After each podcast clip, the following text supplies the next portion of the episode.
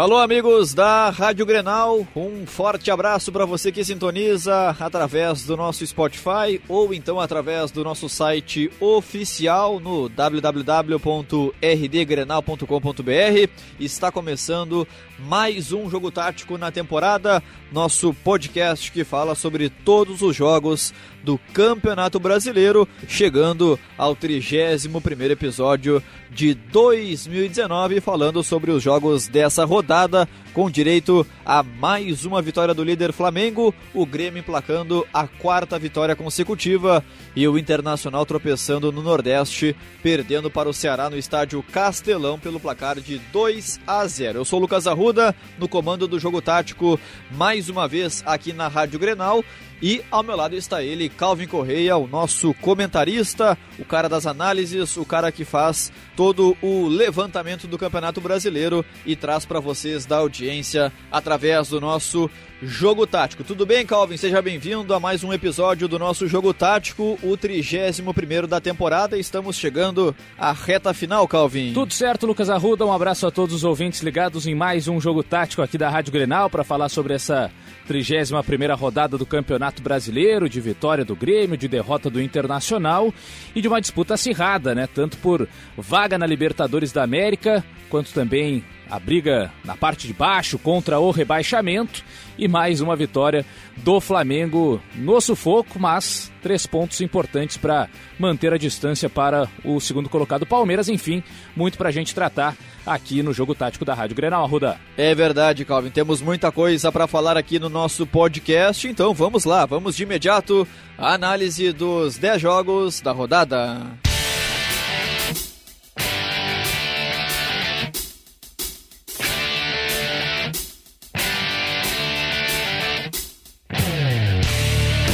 Bom, rodada de meio de semana e a gente começa direto na quinta-feira com o duelo entre Ceará e Internacional no estádio Castelão em Fortaleza na faixa horária das 7h30, o Ceará recebendo o Inter e vencendo pelo placar de 2 a 0. Thiago Galhardo e Matheus Gonçalves, os gols da equipe da casa. Ceará 2, Inter 0. Ceará do técnico Adilson Batista esteve em campo com Diogo Silva, Samuel Xavier, Valdo Luiz Otávio e João Lucas, William Oliveira, Ricardinho e Fabinho, Thiago Galhardo, Felipe Bachola e Bergson.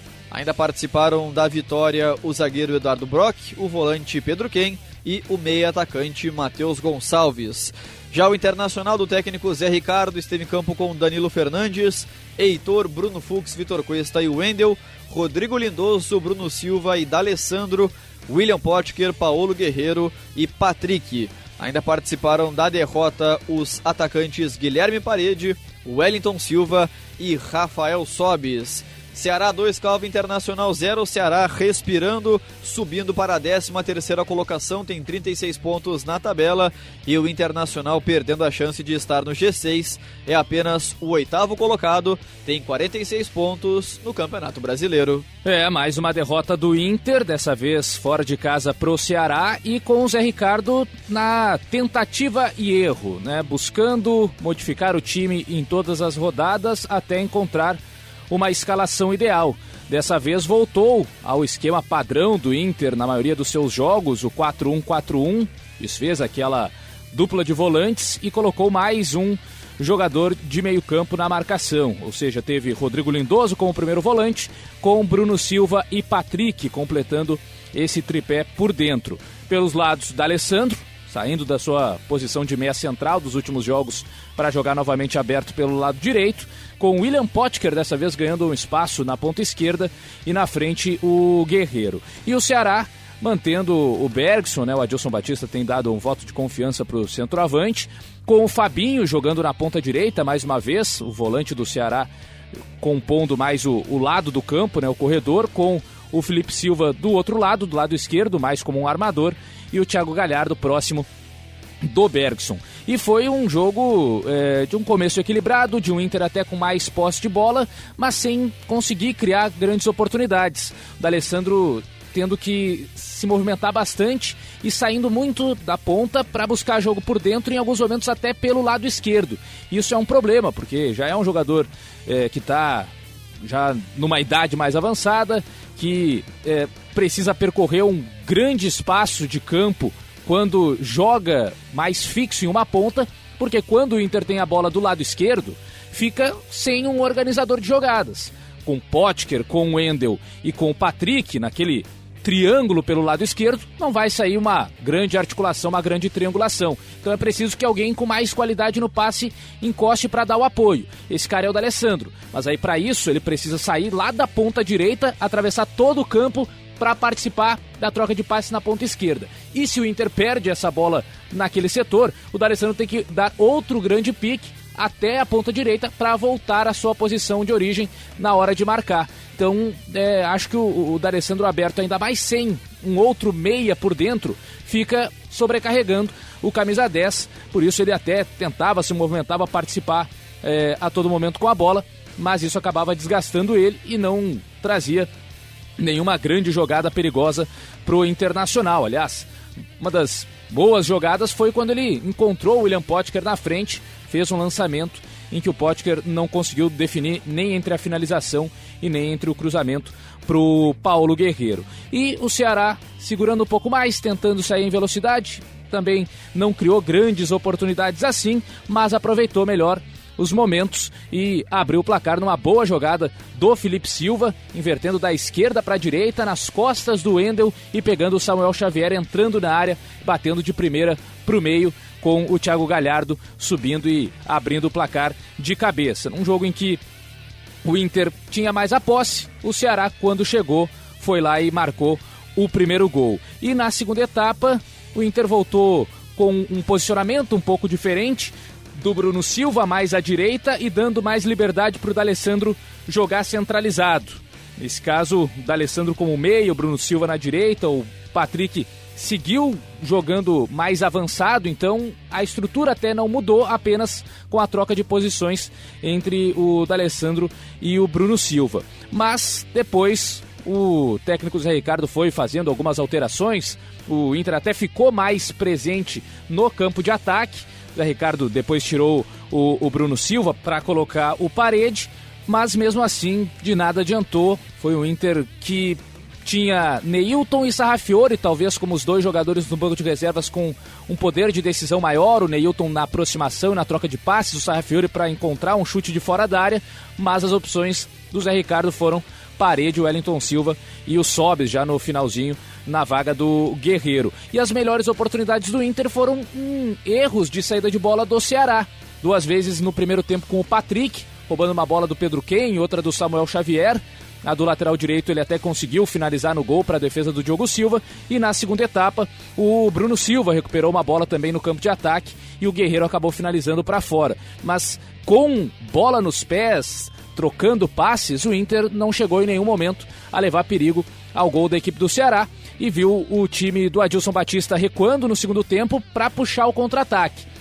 E a entrada do Matheus Gonçalves ajudou nisso, já que é um jogador de velocidade, entrou no lugar do Thiago Galhardo, com isso o Bachola passou a jogar mais centralizado, e daí saiu o segundo gol do Vozão na jogada com o Bachola, fazendo o cruzamento para o meio da área, o Lindoso sem conseguir afastar, o Bergson parando no Danilo Fernandes, o Lindoso mais uma vez cortando mal, e aí sobrando para o Matheus finalizar no canto do Danilo Fernandes e dar a vitória para a equipe cearense. Foi um Ceará dessa vez bastante eficiente, com menos posse, mas quando chegou no ataque, concluiu em gol e fez os dois gols da vitória diante do Internacional, que teve a bola, mas não teve nenhuma ideia de como conseguir é, fazer essa movimentação funcionar para atacar de uma maneira satisfatória a equipe cearense. É um Inter que parece bastante perdido nesse momento. Se antes com o Oder Helman tinha um estilo de jogo bem definido, embora o torcedor não gostasse muito daquele estilo, 4-1-4-1, uma marcação é, mais forte no meio de campo para sair em velocidade nos contra-ataques, um time que tinha muitas dificuldades de jogar fora de casa, agora parece um time sem ideia alguma. Não joga que nem a equipe do Odair e nem tão pouco como pretende jogar o Zé Ricardo. Não encaixa, não consegue fazer esse estilo de jogo que o seu treinador propõe. É um Inter sem ideias e que segue brigando por vaga na Libertadores. Muito mais pela dificuldade dos concorrentes do que pelo futebol que apresenta nesse momento a equipe colorada. Ainda na quinta-feira, Calvin Correia e audiência, às 9 horas da noite, no encerramento da rodada, o Grêmio recebeu o CSA em Porto Alegre na Arena e, apesar do susto sofrido, venceu pelo placar de 2 a 1. Diego Tardelli e Ronaldo Alves contra foram os gols do Grêmio e Rafinha de falta, o gol do CSA. O Grêmio do técnico Renato Portaluppi esteve em campo com Paulo Vitor, Léo Moura, Pedro Jeromel, Walter Kahneman e Bruno Cortes, Michael Matheus Henrique e Diego Tardelli. Alisson, Luciano e Everton Cebolinha. Ainda participaram da vitória o volante Rômulo, o meia Patrick e o atacante PP. Já o CSA do técnico Argel Fux esteve em campo com João Carlos, Celcinho, Alain Costa, Ronaldo Alves e Euler, João Vitor, Jean Kleber e Didira. Varley, Alexandro e Héctor Bustamante. Ainda participaram da derrota o centroavante Ricardo Bueno, o atacante Bruno Alves e também o lateral esquerdo Rafinha. Grêmio 2, Calvin CSA 1, Grêmio emplacando mais uma vitória, quarta consecutiva, é o quarto colocado no brasileiro, tem 53 pontos, e o CSA, por sua vez, no lado inverso da tabela, é o 18 colocado, tem 29 pontos na tabela. É, vitória do Grêmio no sufoco, né, pra cima do CSA, é uma coisa bem desnecessária, né, já que o Grêmio abriu o placar cedo e tirou o pé, jogou para administrar o resultado, mas depois, quando sofreu o gol de empate, aí acelerou e conseguiu ainda a tempo buscar o gol da vitória. O Grêmio mantendo mais uma vez o seu quarteto titular né, no ataque, o Alisson na direita, o Tardelli como meia, o Everton na esquerda e o Luciano na frente, mas com muita movimentação entre esses quatro jogadores, e o CSA com o Argel poupando até alguns atletas, né? Então teve que colocar o Didira substituindo o Jonathan Gomes, não funcionou, não fez bom primeiro tempo, acabou sendo sacado no intervalo, com o Varley e Bustamante pelos lados, mais o Alexandro no comando do ataque. E foi um Grêmio que abriu o placar cedo, com 7 minutos, na jogada do Everton, indo ao fundo, ganhando na velocidade do Celcinho e cruzando o rasteiro para o meio da área para o Tardelli chegar batendo e abrir o placar. E a partir daí, o jogo não andou.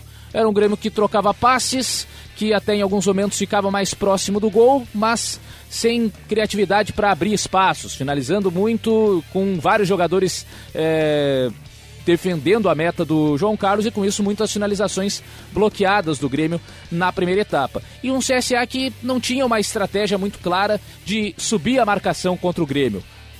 Tava com 1 a 0 contra e preferia manter esse 1 a 0 contra até a reta final de jogo para daí sim sair para o ataque e tentar algo diferente. E com isso, foi um Grêmio que valorizava a posse, mas sem a objetividade de buscar o segundo gol. Teve uma boa jogada ainda no primeiro tempo que foi em uma roubada de bola, não numa criação com posse.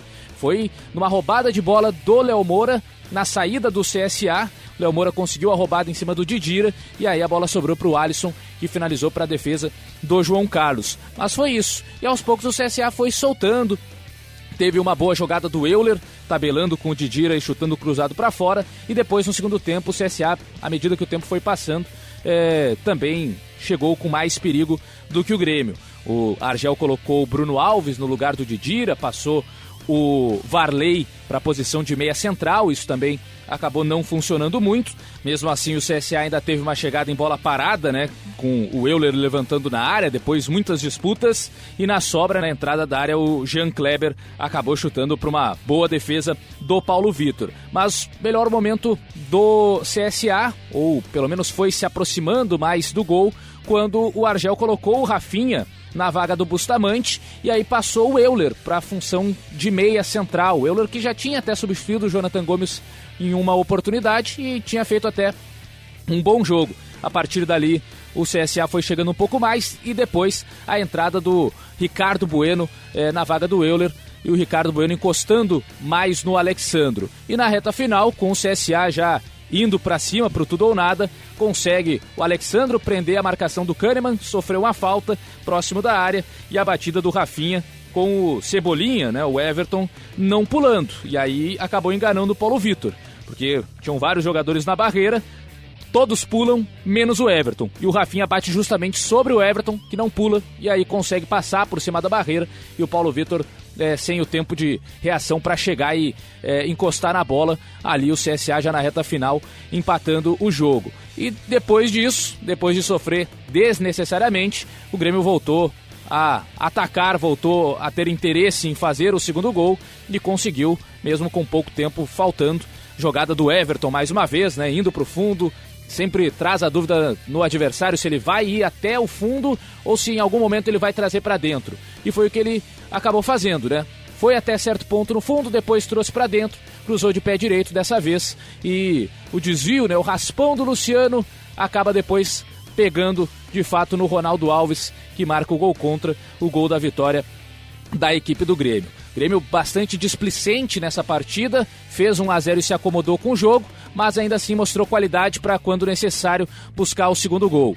E o CSA fez o jogo que pretendia, de marcar forte, tentar sair em velocidade, sem muito sucesso, mas foi levando o 1 a 0 até onde dava, depois se atirou, buscou o empate, mas para a infelicidade da equipe comandada pelo Argel Fux, acabou cedendo o gol da vitória. Um time bastante limitado tecnicamente e que vai fazer a força para sair da zona do rebaixamento nos seus jogos em casa, no Rei Pelé, porque fora de casa me parece que o CSA já está nesse objetivo de perder de pouco ou buscar o empate, mas sem a ambição de vencer as suas partidas como visitante e dessa vez acabou sendo derrotado. Vitória do Grêmio pelo placar de 2 a 1 mesmo que o Grêmio tenha flertado em muitos momentos com um resultado negativo. E o gol da vitória do Grêmio, o gol contra de Ronaldo Alves, marcado aos 48 minutos da segunda etapa na Arena, o gol da vitória do placar de 2 a 1 foi contado assim na Rádio Grenal na voz de Ângelo Afonso. O Grêmio vai atrás de novo, Everton cruzou, desvio contra, gol tricolor! Gol!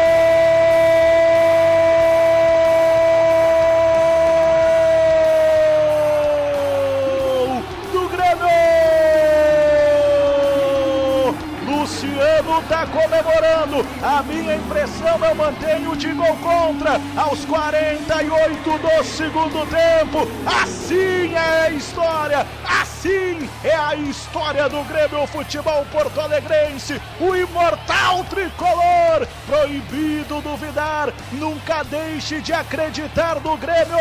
Luciano comemorou, mas o gol foi contra. O Grêmio faz o gol da vitória aos 48 do segundo tempo tempo, no último lance da partida. É o imortal tricolor em busca da vaga direta para Libertadores 2020. Faz a festa o povo gremista. Não tá morto quem peleia. E o Grêmio, como um bom gaúcho, não se entrega. Peleia até o final. E o gol contra confirma. Dois pro Grêmio, um pro CSA, Bruno.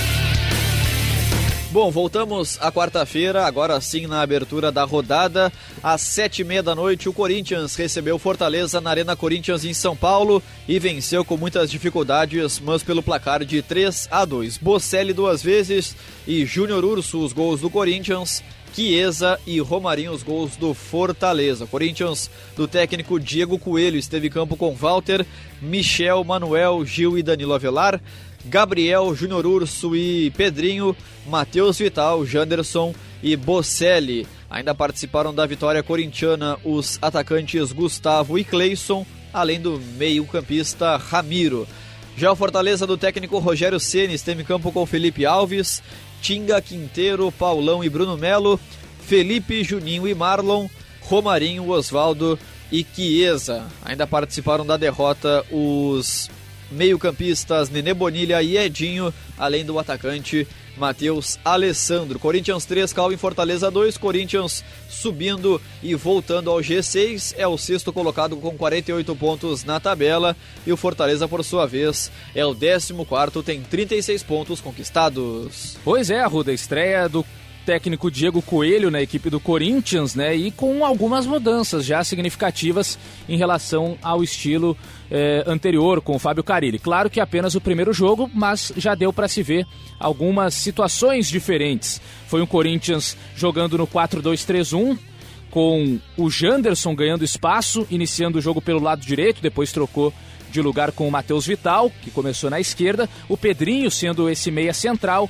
com o Bozelli no comando do ataque, um time mais leve do meio para frente. Fortaleza no seu padrão, né, com os dois pontas, dessa vez até o Marlon jogando na direita, que tem menos velocidade, que compõe mais o meio de campo, com Oswaldo na esquerda e Romarinho e Chiesa no comando do ataque. E um Corinthians diferente no primeiro ponto, saída de bola. Na saída de bola que quando o Corinthians iniciava a jogada, o Danilo Avelar, o lateral esquerdo, ficava um pouco mais, como se fosse um zagueiro da esquerda. O Manuel abria em relação ao Gil. E o Michel, Michel Macedo, avançava mais, ficava mais numa linha de meio-campistas, com o Matheus Vital fazendo esse movimento do outro lado, do lado esquerdo. Então dá para se dizer que o Corinthians, com a bola, se posicionava mais como se fosse um 3-5-2, com o Avelar de zagueiro e com o Michel de ala pelo lado direito sendo o Matheus Vital o cara para fazer o papel de ala pelo lado esquerdo. Com isso, Júnior Urso mais próximo do Pedrinho, com o Gabriel por trás na, no primeiro passe, né, no, sendo esse volante, e o Janderson se aproximando mais do Bozelli. Então, um Corinthians diferente. Com o Carilho era saída padrão, dos quatro mesmo, dos laterais posicionados ali eh, ao lado dos zagueiros, com o, o volante, seja o Ralf, seja o Gabriel, ali próximo também mas era uma saída com mais dificuldades. Então o Coelho tentou trazer um pouco mais de movimentação e um posicionamento diferente para ajudar o Corinthians a sair do campo de defesa com mais facilidade. E o jogo foi truncado em alguns momentos, sem muitas finalizações perigosas no início, e o Fortaleza conseguiu aproveitar numa escapada com o Bruno Melo tabelando com o Oswaldo e aí, nas costas do Júnior Urso, o Michel estava mais avançado, o Júnior Urso tentou fazer a cobertura, não conseguiu. O lateral esquerdo do Fortaleza cruzou na área para o Romarinho chegar batendo no canto do Walter e abrir o placar. Mas o Corinthians rapidamente conseguiu o seu gol de empate, um chute do Pedrinho, né? Uma batida cruzada. Acho até que tentou finalizar no gol, não conseguiu, mas o Paulão também não foi feliz ao tentar fazer o corte e ela sobrou para o Bozelli, livre, empatar o jogo para a equipe do Corinthians. E depois, no segundo tempo, o Coelho inverteu os pontas, trouxe o Janderson para o lado esquerdo, para ficar aberto como ala esquerda no momento com a bola, e o Matheus Vital, um pouco mais próximo do Bozelli e também do Pedrinho na armação das jogadas. E o Corinthians conseguiu virar o jogo, uma jogada em que o Quinteiro zagueiro do Fortaleza acabou errando o passe no meio. E aí a saída rápida com o Pedrinho dando uma caneta no Felipe. E o Janderson, já pelo lado esquerdo, já fazendo essa função mais de ala, cruzando na cabeça do Júnior Urso com a liberdade para infiltrar e marcar o segundo gol. E a partir daí, o Fortaleza conseguiu trabalhar melhor a bola até buscar o gol de empate, sempre com o Romarinho sendo acionado nas jogadas. Primeiro com um bom passe, até desviado no Gil, mas que acabou sobrando para o Oswaldo finalizar para a defesa do Walter. Depois, Romarinho de novo incomodando, chutando com desvio em cima do Danilo Avelar.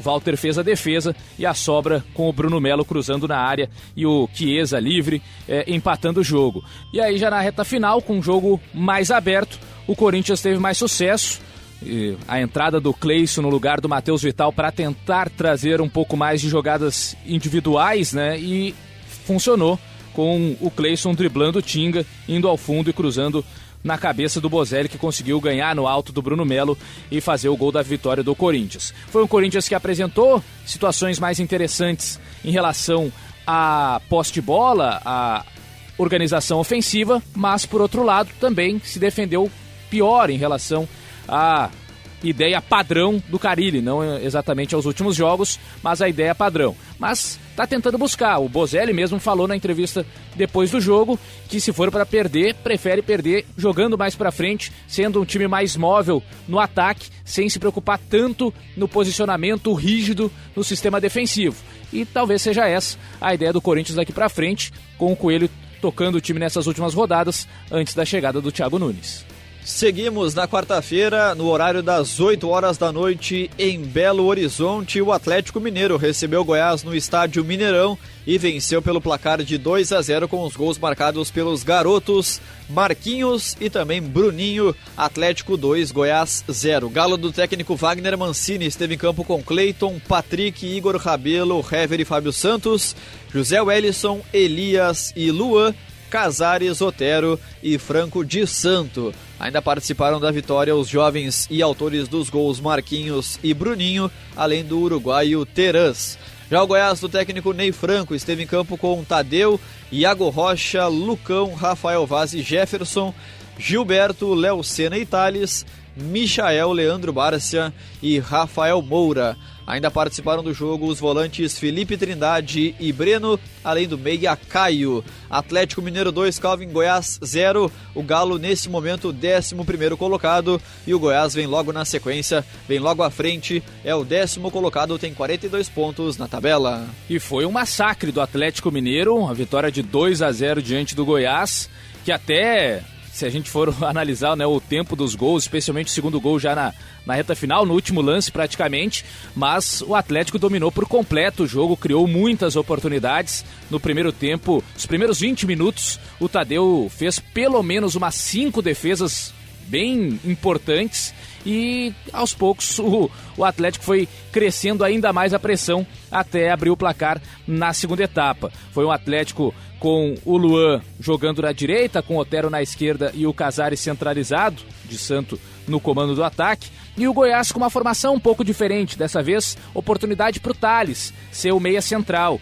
Com isso, o Léo Senna voltando a jogar como um segundo volante, mais próximo do Gilberto. E aí, do meio para frente, tendo Leandro Bárcia e Michael pelos lados, o Thales como meia central e o Rafael Moura no comando de ataque. Mas fragilizou a marcação. Se o Thales traz mais criatividade com a bola, trouxe um pouquinho mais de fragilidade no centro, onde o Atlético chegou com muita tranquilidade.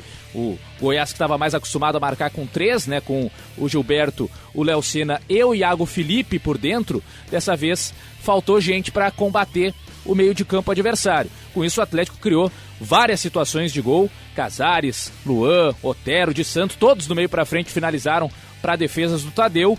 E o Galo chegou ao seu gol no segundo tempo, na entrada do Marquinhos, que mais uma vez entrou bem. Já tinha entrado bem contra o Fortaleza e de novo entrou é, dando um outro ritmo na partida, buscando jogadas individuais, buscando soluções rápidas e assim ele abriu o placar. Marquinhos entrou na vaga do Elias e aí com isso o Luan passou a ser o segundo volante para o Marquinhos jogar aberto pelo lado direito.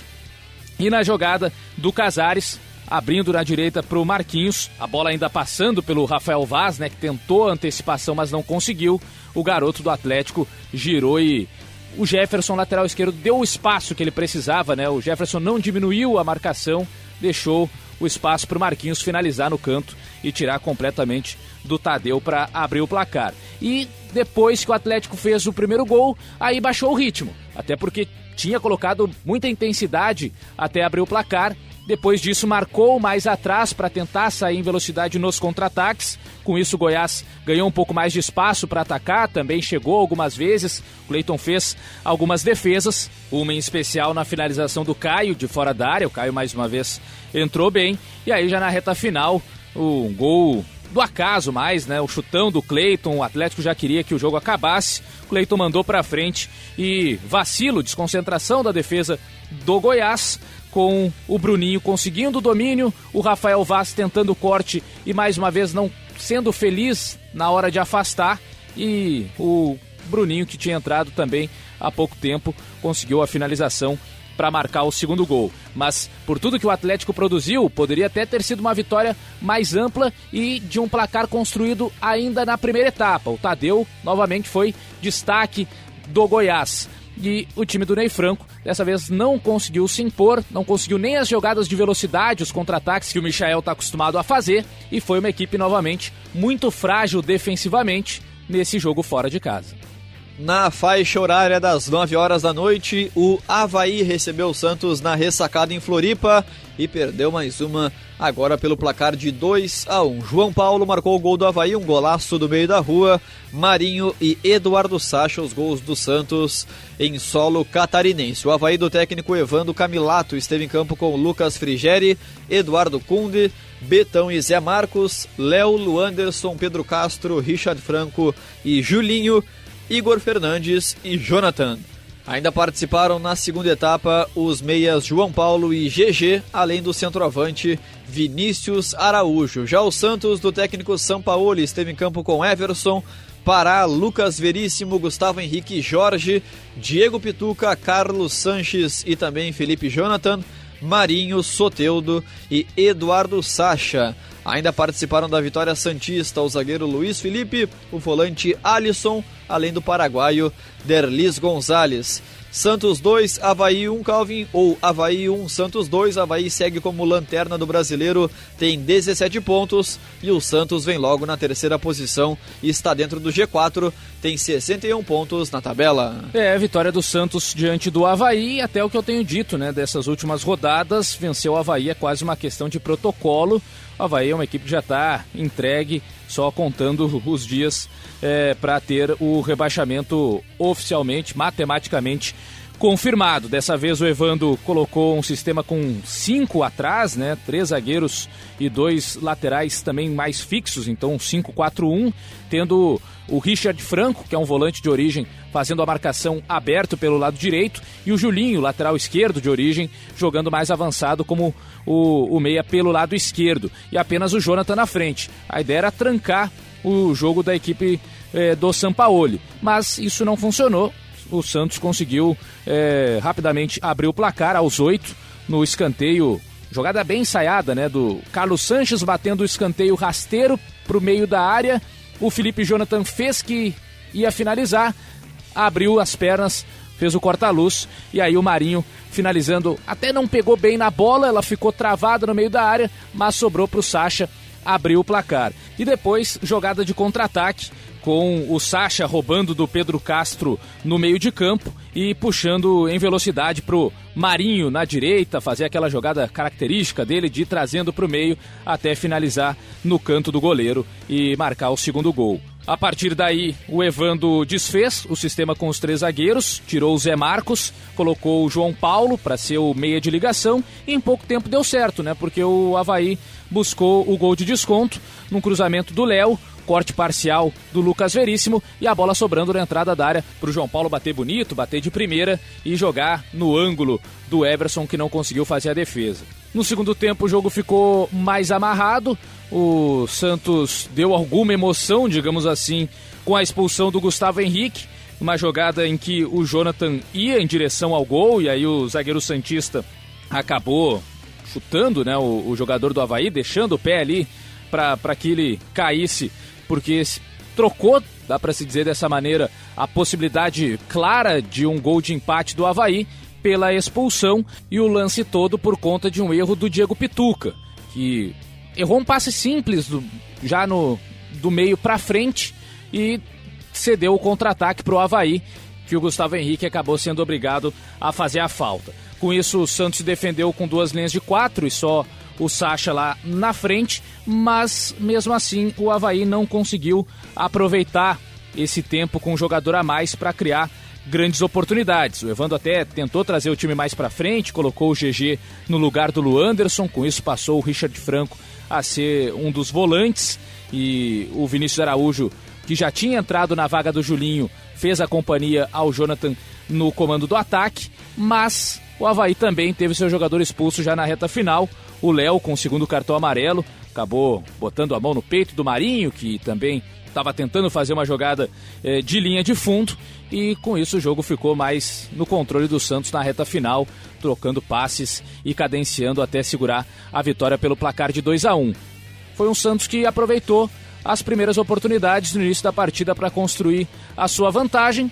E o Havaí, que está tentando encontrar ainda uma formação. O Evando tem mudado bastante, tem alterado também muitos jogadores de uma partida para outra, mas parece realmente estar tá só contando o tempo.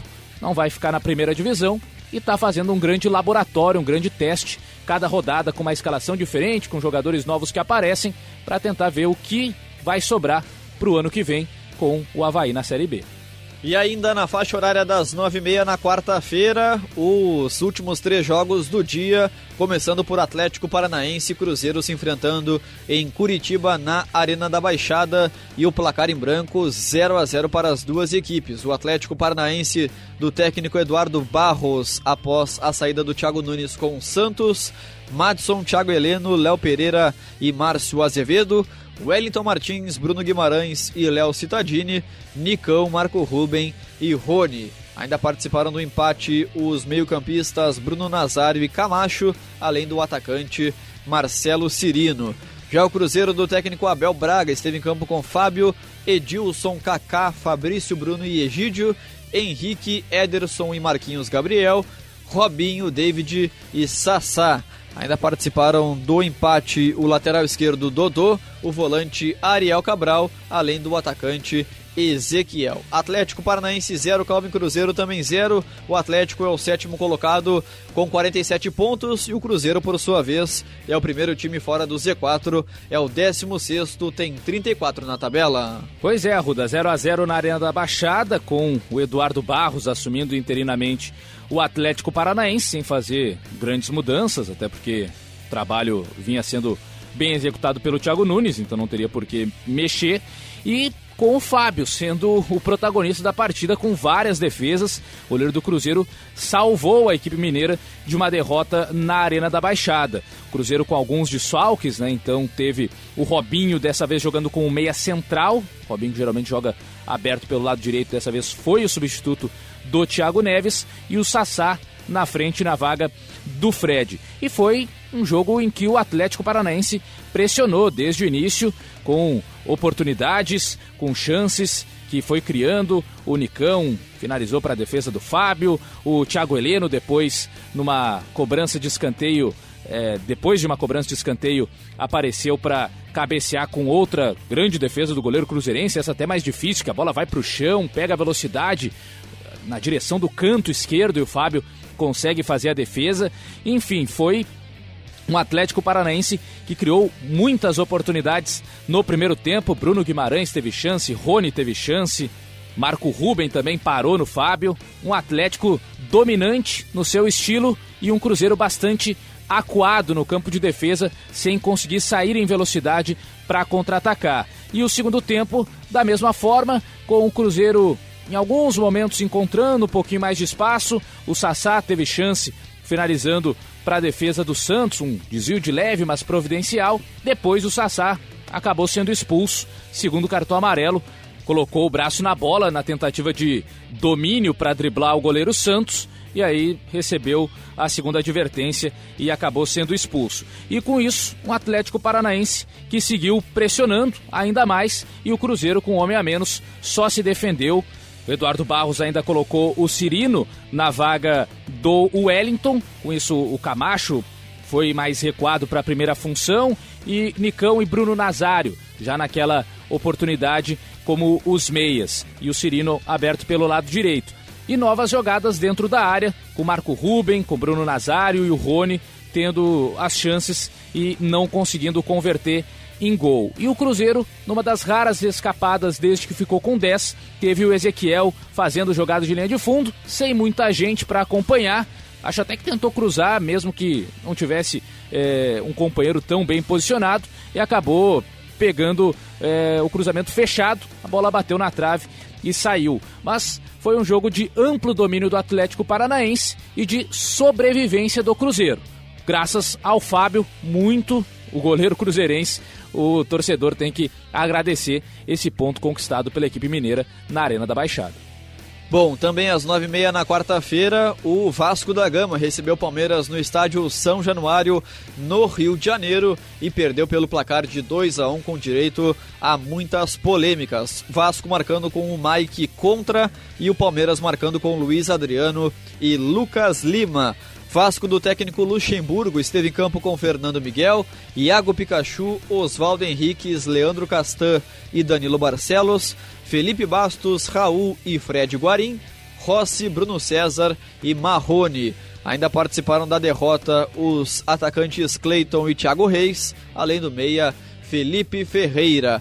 Já o Palmeiras do técnico Mano Menezes, em campo com Fernando Praz, Mike, Luan, Gustavo Gomes e Vitor Luiz, Thiago Santos, Matheus Fernandes e Lucas Lima, Zé Rafael, William Bigode e Daverson. Ainda participaram da vitória o meia Rafael Veiga e os atacantes Luiz Adriano e Dudu. Vasco da Gama 1, Calvin Palmeiras 2, Vasco 12 colocado com 39 pontos na tabela e o Palmeiras é o vice-líder, tem 66 dentro do G4. É, mais um jogo com polêmica de arbitragem envolvendo o Palmeiras e vitória da equipe comandada pelo Mano Menezes, placar de 2 a 1. O Vasco teve uma mudança significativa até com o Vanderlei Luxemburgo, dessa vez sem jogar exatamente com um centroavante. Bruno César fez a função de falso 9, tendo o meio de campo composto pelo Felipe Bastos, Raul e Guarim nesse, nesse tripé e o Rossi e Marrone abertos. A diferença é que não foi o Ribamar que jogou à frente, nem o Thiago Reis, que seria uma outra possibilidade, ou o próprio Marrone aí colocando um jogador na ponta, mas sim o Bruno César para ser esse falso 9. E o Palmeiras poupando alguns jogadores até, né? O próprio Dudu ficou no banco então o Zé, o Zé Rafael teve um pouco mais de responsabilidade pelo lado esquerdo e muito do Lucas Lima. O jogo do Palmeiras passou muito pelos pés do camisa 20, que fez até uma boa partida. O primeiro gol, inclusive, aparece com o Lucas Lima eh, recebendo um bom passe do Matheus Fernandes na jogada construída através do pivô do Daverson, em que o Matheus recebe bem e aí faz o passe eh, à frente para o Lucas Lima parar na primeira tentativa no Fernando Miguel e na segunda conseguir jogar para o fundo das redes. Mas rapidamente o Vasco buscou o gol de empate, uma jogada pelo lado direito que foi a melhor coisa que aconteceu para o Vasco é, no primeiro tempo. A triangulação, Pikachu, Raul e Rossi, os três é, próximos e rodando os seus posicionamentos o tempo todo. Ou seja, o Pikachu era o lateral, mas muitas vezes centralizava.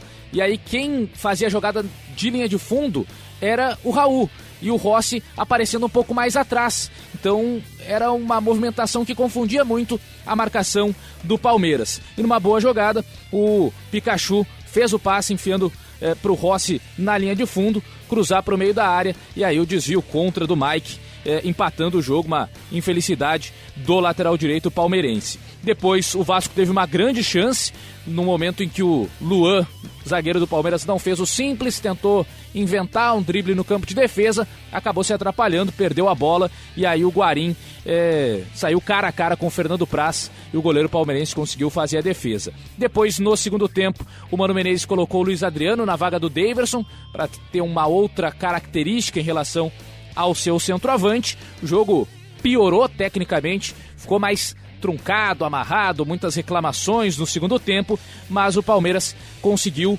o gol da vitória. Depois já da entrada do Dudu, que até fez algumas boas jogadas pelo lado direito, jogadas de linha de fundo, Luiz Adriano teve oportunidades. A primeira no cruzamento do Dudu, que o Luiz Adriano cabeceou livre, mas para o chão, sem a direção do gol. E depois na jogada individual do Zé Rafael, batendo com desvio no Felipe Bastos e acertando a trave, e na sobra o Luiz Adriano se esticando, mas não conseguindo jogar na direção do gol. E o segundo gol aparece com mais uma vez boa participação do Matheus Fernandes, talvez uma das melhores partidas do ex-jogador do Botafogo com a camisa do Palmeiras. Ele começa a jogada, dá um bom passe para o Rafael Veiga finalizar de fora da área, a bola acaba sendo bloqueada pelo Oswaldo Henriques e aí a polêmica né, do lance em que o Luiz Adriano disputa com o Danilo Barcelos. Alguns acharam que foi falta do centroavante, outros acharam até que se tivesse alguma falta seria do Vascaíno por chutar o pé é, do Luiz Adriano. Enfim, a arbitragem deixou o jogo seguir e aí o Luiz Adriano passou ainda por dois antes de bater por baixo do Fernando Miguel e marcar o segundo gol da equipe do Palmeiras. Vitória sem um grande futebol, mas aproveitando a fragilidade defensiva da equipe do Vasco, que tem muita dificuldade, é uma equipe que é, dá para ver nitidamente o esforço, que até tem um padrão tático interessante, mas uma limitação técnica que é vista quando o Vasco enfrenta equipes de mais qualidade, como já foi diante do Grêmio e que foi novamente contra o Palmeiras. Depois, na reta final, muita reclamação, o Leandro Castan foi expulso depois de ficar no na orelha do árbitro, reclamando bastante. E a reta final de um Vasco já sem organização, desesperado, jogando bola na área de tudo que era jeito. E o Palmeiras até desperdiçando a tentativa de alguns contra-ataques. De qualquer forma, mais três pontos para o Palmeiras no Campeonato Brasileiro.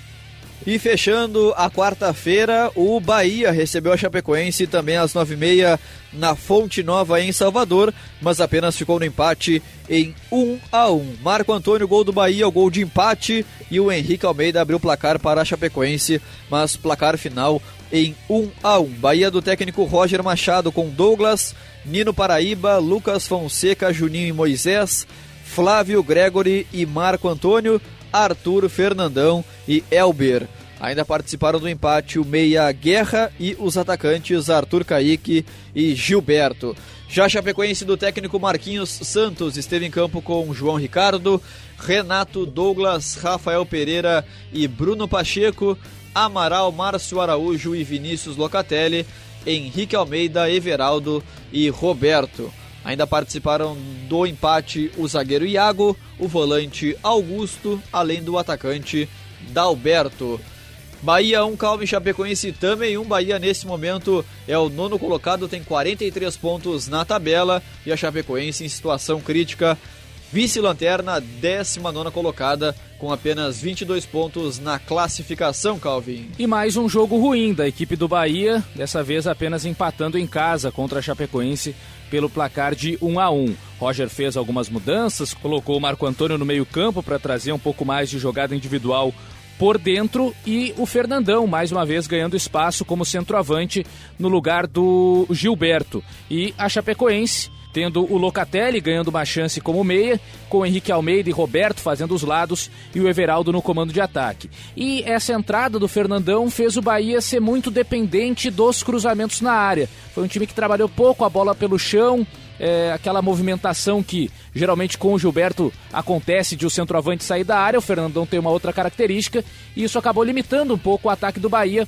a ficar o tempo todo jogando a bola na área sem muito trabalho anterior, e isso facilitou a defesa da Chapecoense a fazer os cortes necessários. E a Chape, na bola parada, conseguiu abrir o placar, a cobrança de falta do Bruno Pacheco na segunda trave, o Rafael Pereira desviando para o meio, o Douglas desviando para a primeira trave e o Henrique Almeida livre de marcação, é, cabeceando para o gol. Ou seja, uma desatenção total da defesa do Bahia. Foram pelo menos três disputas de cabeça até a Chapecoense abrir o placar. E a partir disso, a Chapecoense ficou na dela, marcando atrás, e o Bahia com a posse de bola, sendo pouco criativo. A melhor jogada do primeiro tempo foi com o Elber na individualidade, passando no meio de quatro marcadores, mas na hora de finalizar, bateu mal, chutou torto para fora dentro da área. No segundo tempo, o Roger colocou o Gilberto no lugar do Elber, aí passou a jogar no 4-4-2, com Gilberto e Fernandão à frente e com o Marco Antônio fazendo mais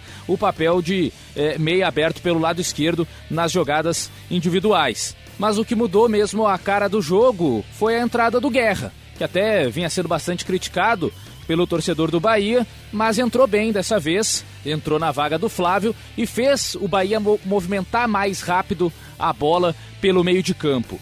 A partir disso, o Bahia chegou primeiro no cruzamento do Moisés, que o Arthur Kaique cabeceou para a defesa do João Ricardo e depois o Guerra em jogada individual, driblando dois marcadores e finalizando para a ótima defesa do goleiro da Chapecoense. E na sequência, né, na, no, no escanteio seguinte, saiu o gol, batida rasteira do Guerra, buscando é, fora da área o Marco Antônio, livre de marcação. A Chapecoense estava toda preocupada com a cobrança da área e o Marco Antônio recebe livre de marcação fora da área e acerta um belo chute que deu até a impressão de ter desviado, mas por último acho que não. E o João Ricardo ficou parado, né? Sem saber direito onde a bola ia cair. Acabou ficando parado o goleiro da Chape e não conseguiu ter reação para fazer a defesa. E aí na reta final, o Bahia pressionou, teve uma grande oportunidade no cruzamento do Arthur, que o Gilberto cabeceou na pequena trave para a defesa do João Ricardo. A bola ainda pegou no travessão e saiu, mas foi o Bahia que acordou muito tarde no jogo.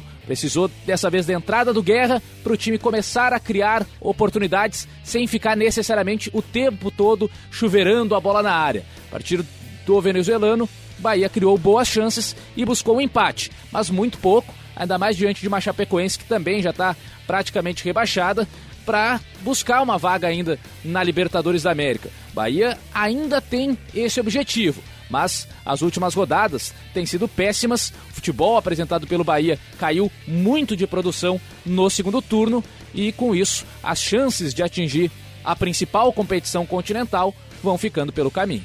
Bom, voltando à quinta-feira, na abertura do dia, às sete e meia, junto com o jogo do Internacional, o São Paulo recebeu o Fluminense no estádio Morumbi, na capital paulista, e foi surpreendido. Perdeu pelo placar de 2 a 0. Digão e Marcos Paulo, os gols do Fluminense no estádio Morumbi. São Paulo do técnico Fernando Diniz com Thiago Volpe, Daniel Alves, Bruno Alves, Arboleda e Reinaldo, Jusilei, Tietê e Lisiero Anthony, Vitor Bueno e Pablo. Ainda participaram da derrota paulista o meia Hernanes, o atacante Alexandre Pato e o lateral espanhol Juan Fran. Já o Fluminense do técnico Marcão esteve em campo com Muriel, Gilberto, Nino, Digão e Caio Henrique, Yuri Lima, Alain e Daniel, Ganso, Ioni Gonzalez e Marcos Paulo. Ainda participaram da vitória do Fluminense o meia Nenê e os atacantes Pablo Diego e Evanilson. São Paulo 0, Calma e Fluminense 2. São Paulo, nesse momento, saindo do G4, é o quinto colocado com 52 pontos na tabela. E o Fluminense dando uma leve respirada, é o 15 quinto colocado tem 34 pontos na classificação. E uma grande vitória do Fluminense diante do São Paulo no Morumbi, no reencontro, né? Criador e criatura. Fernando Diniz agora no São Paulo, enfrentando a sua ex-equipe, o Fluminense, que saiu vitoriosa e foi muito bem. São Paulo até teve um bom início, mas depois do primeiro gol do Fluminense, o domínio em relação ao controle do, do jogo, né, seja com a bola ou sem, foi da equipe carioca. São Paulo com algumas modificações, né? Tendo dessa vez um meio de campo com Jusilei de primeiro volante, Tietchan e completando esse meio sem o Igor Gomes, o time perde em relação à, à movimentação ofensiva. E aí na frente tendo Anthony Vitor Bueno abertos com o Pablo no comando do ataque. E o Marcão repetindo essa estratégia do Fluminense de ter o Yuri dando mais sustentação no meio de campo, com o Alan sendo o segundo volante e o Daniel jogando mais do lado direito, no momento sem a bola em especial, depois tem liberdade para se movimentar por dentro. E a diferença foi o posicionamento de Johnny Gonzalez e Marcos Paulo. Johnny dessa vez foi o ponto esquerda e o Marcos Paulo jogou mais avançado como uma espécie de centroavante. E acabou funcionando, porque o Johnny Gonzalez tem mais velocidade para fazer essa jogada pela ponta esquerda e o Marcos Paulo mostrou ser um jogador até de finalização interessante, especialmente no segundo gol. São Paulo começou pressionando, teve é, o Anthony finalizando duas vezes de entrada da área com perigo. Aliás, o Anthony, um dos poucos jogadores que tentou algo diferente na equipe do São Paulo, mas na bola parada, o Fluminense abriu o placar. Cruzamento do Daniel e o Digão no meio da área, livre de marcação. O Arboleda estava na frente, não conseguiu desviar a bola e aí o Digão subiu sozinho para abrir o placar para a equipe do Fluminense. A partir disso, foi um Fluminense que até recuou um pouco mais. O próprio Ganso, que vinha jogando numa linha sem a bola mais próximo do Marcos Paulo, formando um 4-4-2 ou um 4-2-3-1, dependendo da posição do Ganso. Depois virou mais um 4-1-4-1 com o Ganso marcando na linha do Alain, os dois protegidos pelo Yuri. E com isso, saindo em velocidade nos contra-ataques. E foi assim que fez o segundo gol a equipe carioca. Um contra-ataque muito bem puxado pelo Johnny Gonzalez prendendo a marcação do Daniel Alves e soltando o passe de calcanhar para a ultrapassagem do Caio Henrique, dando uma meia-lua no Bruno Alves e aí a defesa totalmente desorganizada do São Paulo e o ótimo passe do Caio Henrique para o Marcos Paulo cara a cara com o Thiago Volpe, bater na saída do goleiro do tricolor paulista e marcar o segundo gol. E aí na segunda etapa, o Fernando Diniz tentou modificar, colocou o Hernanes no lugar do Jusilei, o Pato na vaga do Lisiero. Com isso, o meio de campo do segundo tempo ficou com Tietê de primeiro volante, Hernanes e Vitor Bueno completando o centro do campo. Pato aberto pelo lado esquerdo. Mas foi um São Paulo que se resumiu a jogar a bola no lado direito para o Anthony fazer a jogada individual e tentar a finalização. E aí um problema. O Daniel Alves, como lateral direito, não oferece muitas vezes a ultrapassagem. É um lateral que busca mais o jogo por dentro. E o Anthony, sendo canhoto e jogando na ponta direita, também tem a a tendência de levar as jogadas para dentro para buscar a finalização. Então o São Paulo é, sem conseguir fazer jogadas de linha de fundo pelo lado direito. E com isso parecia uma equipe muito limitada, bastante previsível no seu modo de atacar. O Diniz até tentou colocar o Juan Fran no lugar do Vitor Bueno, aí passando definitivamente o Daniel Alves para o meio e o Juan Fran tentando fazer um pouco mais de jogar de linha de fundo, mas não funcionou. Fluminense no segundo tempo administrou muito bem o jogo e em determinado momento conseguiu até ficar com a bola de maneira muito confortável, trocando vários passes na defesa, passando pelo meio de campo, voltava para a defesa e o São Paulo sem subir a marcação, sem conseguir incomodar, até gritos de olé foram ouvidos no Morumbi, numa vitória muito tranquila do Fluminense contra um São Paulo que não conseguiu ter reação na partida. Começou bem, depois que tomou o primeiro gol, não conseguiu voltar para o jogo e aí viu o Fluminense jogar tranquilo e fazer uma grande vitória no Morumbi. E o último jogo da rodada veio na quinta-feira às 8 horas da noite com o líder Flamengo em campo e o clássico carioca em solo do Rio de Janeiro no estádio Newton Santos. O Botafogo recebeu o Flamengo e perdeu pelo placar de 1 a 0, gol marcado pelo jovem e centroavante Lincoln. Botafogo do Valentim com Gatito Fernandes, Fernando, Joel Carli, Gabriel e Yuri, Cícero, Alex Santana e João Paulo, Léo Valência, Luiz Fernando e Igor Cássio. Ainda participaram do jogo cheio de polêmicas o volante Jean, lateral esquerdo Lucas Barros e o centroavante Vitor Rangel, o ex-Vitinho. Já o Flamengo do técnico Jorge Jesus com Diego Alves, Rafinha, Rodrigo Caio, Pablo Mari e René, William Arão, Gerson, Everton Ribeiro e Vitinho, Bruno Henrique e Gabriel o Gabigol. Ainda participaram da vitória pelo placar mínimo os atacantes jovens Lucas Silva e Lincoln, além do volante paraguaio Pires da Mota. Botafogo 0, Calvin Flamengo 1. Botafogo nesse momento é o 17 colocado, entrando no Z4, caindo três posições na rodada, tem 33 pontos dentro da zona de rebaixamento e o Flamengo, por sua vez, é o líder disparado, 74 pontos na tabela. Praticamente Calvin Correia, o campeão de 2019, o Flamengo virtual campeão do Campeonato Brasileiro. É mais uma vitória do Flamengo de novo na base da superação, sem fazer uma grande partida, mas também num jogo muito atípico, né? Clássico e o Botafogo encarou para valer essa rivalidade, fez um jogo de muita entrega, muita disposição na marcação, mas mesmo assim não foi o suficiente para parar o líder Flamengo. Valentim de novo com o Diego Souza durante os 90 minutos no banco de reservas. Dessa vez a aposta foi no Igor Cássio como o centroavante, com Luiz Fernando e Valência fazendo os lados do campo, e o Flamengo com a sua variação já conhecida, iniciando no 4-2-3-1, com Bruno Henrique na direita, Vitinho na esquerda e o Everton Ribeiro por dentro, mas ao longo do jogo mudando, trazendo o Everton para a direita, trazendo o Bruno Henrique para mais próximo do Gabriel.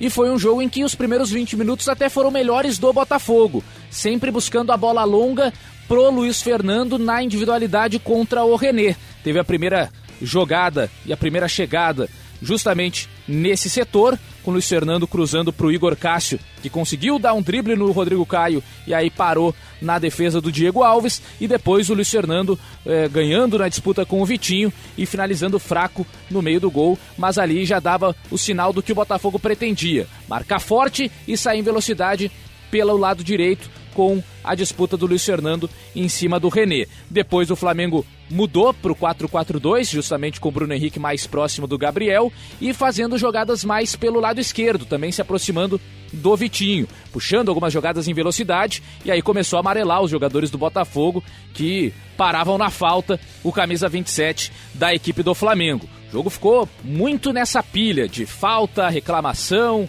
é, o jogo truncado e que era bom para o Botafogo, ruim para o Flamengo que tentava dar mais sequência na partida. E o segundo tempo também, da mesma forma. E aí o que fez a diferença foi a bobagem do Luiz Fernando. Bola dominada no campo de ataque e ele tenta fazer um passe para trás, acaba errando, dá o contra-ataque para a equipe do Flamengo.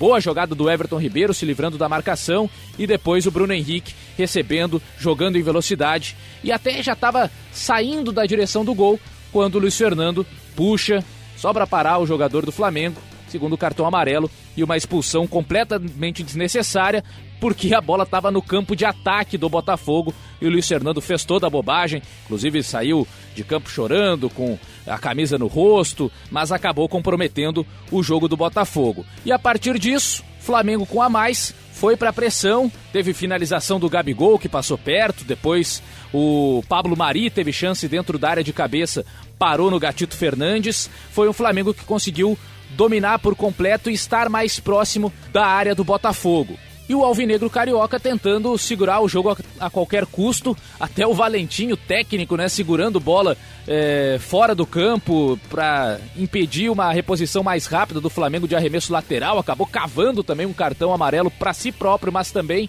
para o Pablo Mari, o zagueiro da equipe do Flamengo, e foi esse jogo em que o Botafogo tentava fazer a disputa psicológica, especialmente com Joel Carli, o tempo todo discutindo com o Bruno Henrique, discutindo com outros jogadores, tentando levar alguém do Flamengo também para a rua, não conseguiu. E na reta final, com a entrada do Lincoln no lugar do Vitinho, mais um jogador de área, e com o Bruno Henrique mais aberto pelo lado esquerdo, sai justamente assim o gol da vitória do Flamengo. Uma jogada em que o Everton Ribeiro já como segundo volante, né, depois da substituição da saída do Gerson, o Everton Ribeiro consegue dar uma velocidade, acelerar a jogada para o Bruno Henrique, e aí o camisa 27 bota na frente e faz o cruzamento para o Lincoln, às costas do Joel Carli, marcar o gol da vitória da equipe do Flamengo. E aí chamou atenção né, a última substituição do Botafogo para tentar ainda um empate, a saída do Igor Cássio para a entrada do Vitor Rangel. Entra o Vitor Rangel e não entra o Diego Souza aí o Valentim acaba se complicando em relação a pelo menos tentar ajudar o time com qualidade técnica. Questões internas à parte, me parece muito claro quem tem mais poder de decisão entre esses dois jogadores. E aí fica mais difícil para o Botafogo conseguir algo de destaque nesse campeonato brasileiro. Agora, na zona do rebaixamento, vai ter vida difícil para sair, porque tem poucos jogadores decisivos no elenco e um dos principais parece estar em rota de colisão com o treinador. Enquanto o Flamengo, mesmo quando não consegue jogar tão bem assim, mesmo quando enfrenta adversidades, ainda dá um jeito de buscar mais três pontos. Já tinha sido assim contra o Fortaleza, quando jogou mal e conseguiu a vitória na superação. E novamente contra o Botafogo. Não fez uma brilhante partida, mas na reta final teve a estrela brilhando mais uma vez Nesse caso, a estrela do Jorge Jesus, que fez a substituição, e do Lincoln, que entrou para dar a vitória ao líder do Campeonato Brasileiro.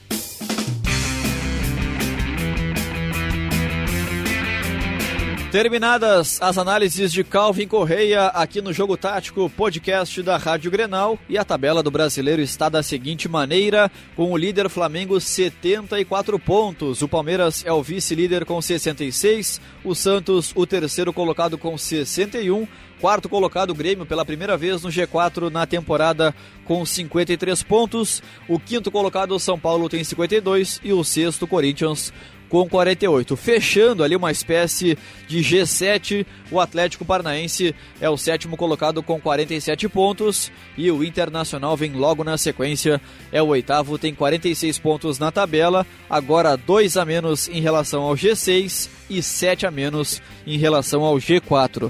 Na zona de rebaixamento, Calvin e Audiência, o 17 colocado Botafogo tem 33 pontos, 18 CSA tem 29, 19 colocada Chapecoense com 22 e o Lanterna, último colocado virtual rebaixado, o Havaí tem apenas 17 pontos conquistados. Valeu, Calvin. Grande abraço para você. Obrigado por mais essa gigantesca e absurda participação aqui no Jogo Tático, falando sobre todos os jogos da 31ª rodada. E Calvin, temos um encontro marcado Logo ali na sequência vem chegando o nosso jogo tático número 32 de 2019. Abraço, Calvin. Valeu, Lucas Arruda. Valeu a todos os ouvintes que estiveram conosco em mais um jogo tático aqui da Rádio Grenal. Reta final, cada vez mais o Campeonato Brasileiro vai entrando no seu momento de decisão, faltando poucas rodadas e a gente vai seguir contando jogo a jogo tudo o que acontece no Campeonato Brasileiro aqui no Jogo Tático da Rádio Grenal Arruda. Valeu, valeu Calvin Correia, comentarista da Rádio Grenal e um forte abraço ainda mais especial para você que esteve conosco até o final de mais essa edição do Jogo Tático. Como destaquei para o Calvin e serve para você também, temos um encontro marcado logo ali na sequência no nosso Jogo Tático número 30 32 da temporada. Um grande abraço a todos, obrigado pelo carinho, pela audiência. Nos encontramos na próxima. Tchau, tchau.